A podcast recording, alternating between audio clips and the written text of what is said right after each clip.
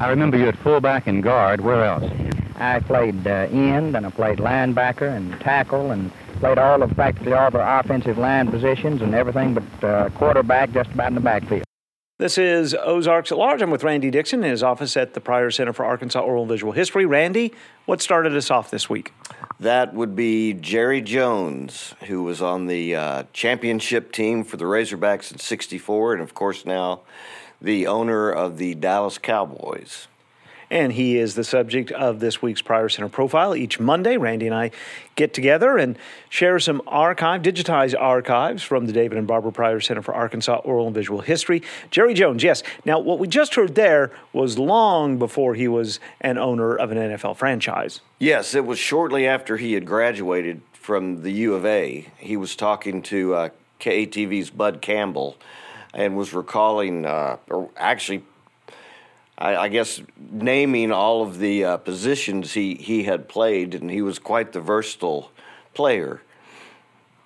All right, and he was on that legendary mid 60s national championship team that would spawn a lot of people who would go on to kind of shape Arkansas in the South.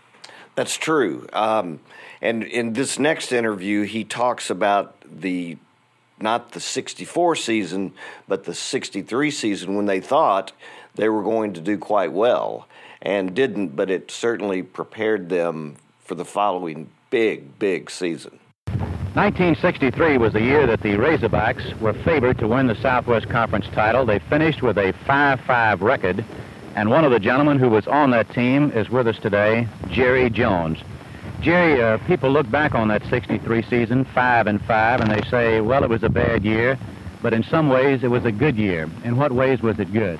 Well, Bud, we called it our, our baptizing our christ- christening that year because uh, I think a, a, lot of us, we were expected to win the title. Uh, we'd gotten a lot of build-ups, and uh, I think it uh, showed a lot of us that just because we had the Razorback uniform on didn't mean that the points were going to go in our favor. And uh, I think it's as it was as important a year as the two-a-day football practice or the spring football practice before the year we went 11 and 0. I sure did. In other words, what happened in 63 gave the coaches a lot of ammunition to use in 64. It sure did, and it gave the seniors in 1964 a lot of ammunition in their own minds and hearts to use because we sure didn't want a reoccurrence of that. All right, that's Jerry Jones in the mid to late 60s talking about when he played on the 1963 team. Then the next year, of course, is the national championship. Yes, and Jerry Jones was the co-captain of that team. Um, you know, from time to time, we'll come on here with the old time sports reels with current tips and uh, announcers like that. Well, here's one that we found uh, that's a sports reel recap uh, the beginning of that season. The University of Arkansas presents its football highlights of 1964. The exciting action of every Southwest Conference game, plus the climactic Cotton Bowl contest in Dallas. It was a year of greatness for the Razorbacks, from a cautious start against two non-conference opponents to the steady improvement of November with five consecutive shutouts.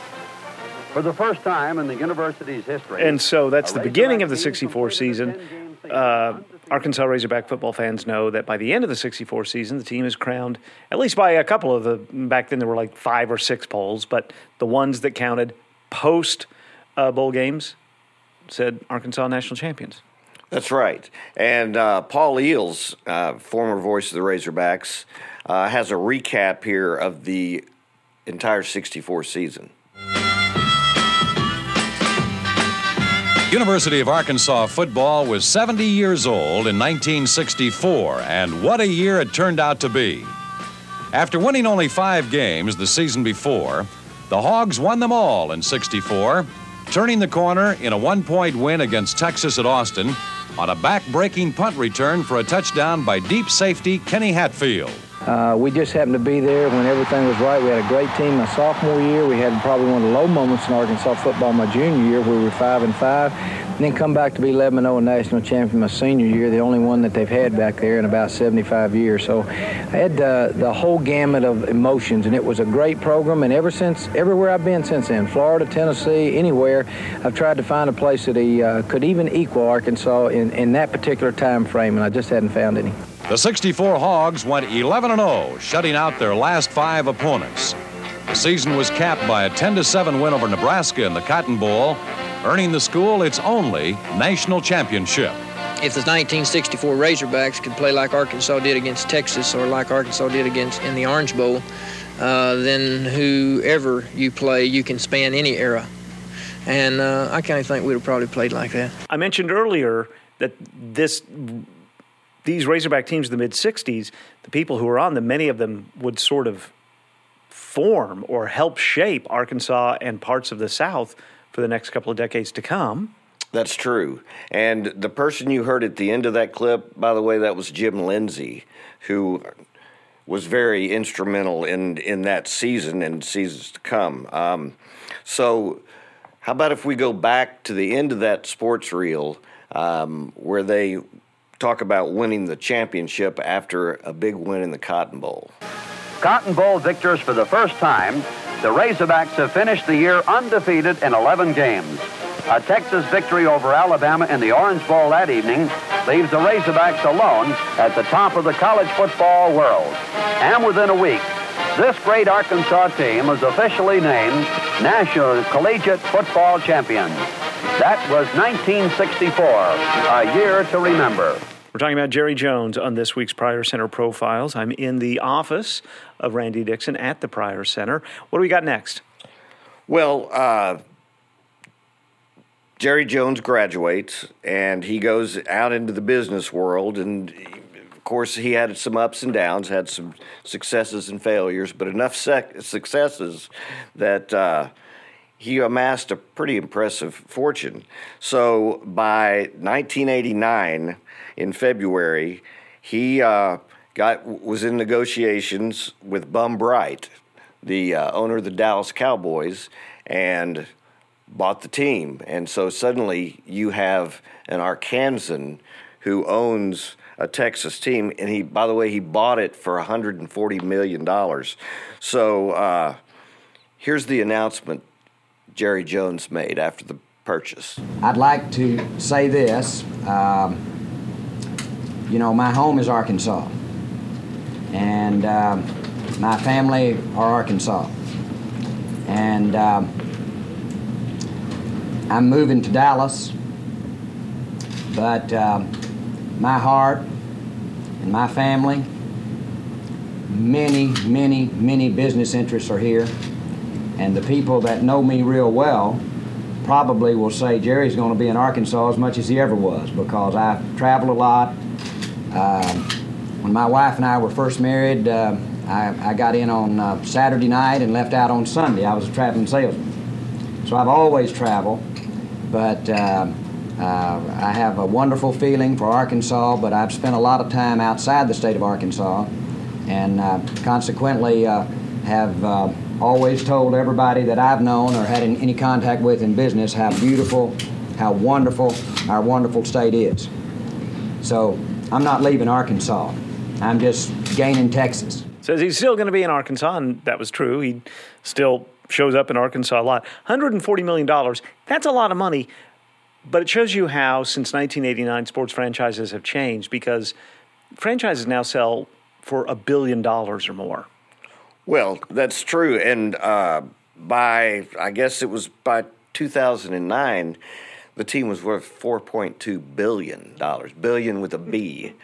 So he, yeah, he had a pretty good, uh, pretty good investment there. Good return, as they would say. That's that's correct. Uh, but you know, it wasn't without controversy. Not only was there an Arkansan owning the Cowboys, but one of the first things he did was fire longtime and most beloved head coach Tom Landry. That did not go over well. I remember seeing uh, like Texas Monthly magazine, and they would just, in the newspapers, the Dallas Morning News would just rip him up on a regular basis. They did not like him.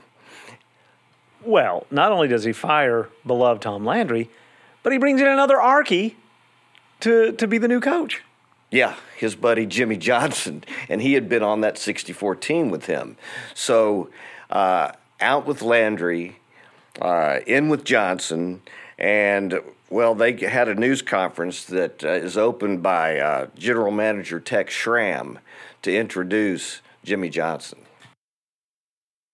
Sorry to have kept you waiting. It's been a it's been a very active morning, and uh, so to not further delay things, uh, I would like to introduce again uh, the new owner of the Dallas Cowboys Football Club, uh, Jerry Jones, who in turn will uh, introduce our new head coach. Thank you, Tex. I'm going to be brief. This is Jimmy's day. Um, Jimmy's my friend. Um, I have a lot of friends, and they're not in business with me, and I'm, I'm only going to express myself through me today so you'll understand. Um,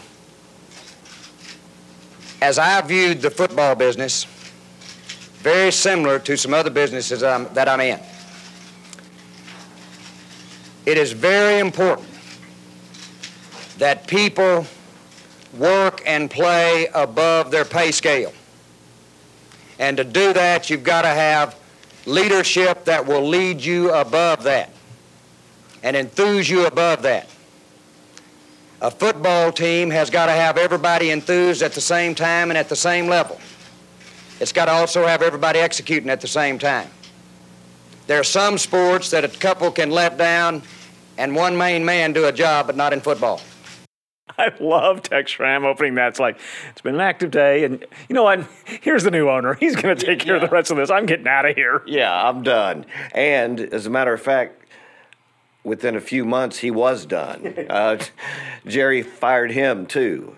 So he was kind of cleaning house. And like I say, he was having a tough time at this point because that first season under Jimmy Johnson, they were 1 in 15 and then the second season they were seven and nine. But in '92 and '93 they won back-to-back Super Bowls. So he's he's getting out of the out of the trench kind of with this point with fans. But there's still more controversy. Um, Mr. Jones was a very hands-on owner. Was very hands-on. Okay. Yes. Uh, is, but at the time uh, didn't go over too well with Jimmy Johnson, and they had some very public uh, disputes and quarrels, and they both kind of took credit for the success of the team. And uh, Jimmy Johnson quit, but it, what he didn't really quit, but he left, and in comes Barry Switzer. And speaking of Arkies, and yet another Arkie, yes. Um, and they won the 95 Super Bowl. So we're, we're up to 2009.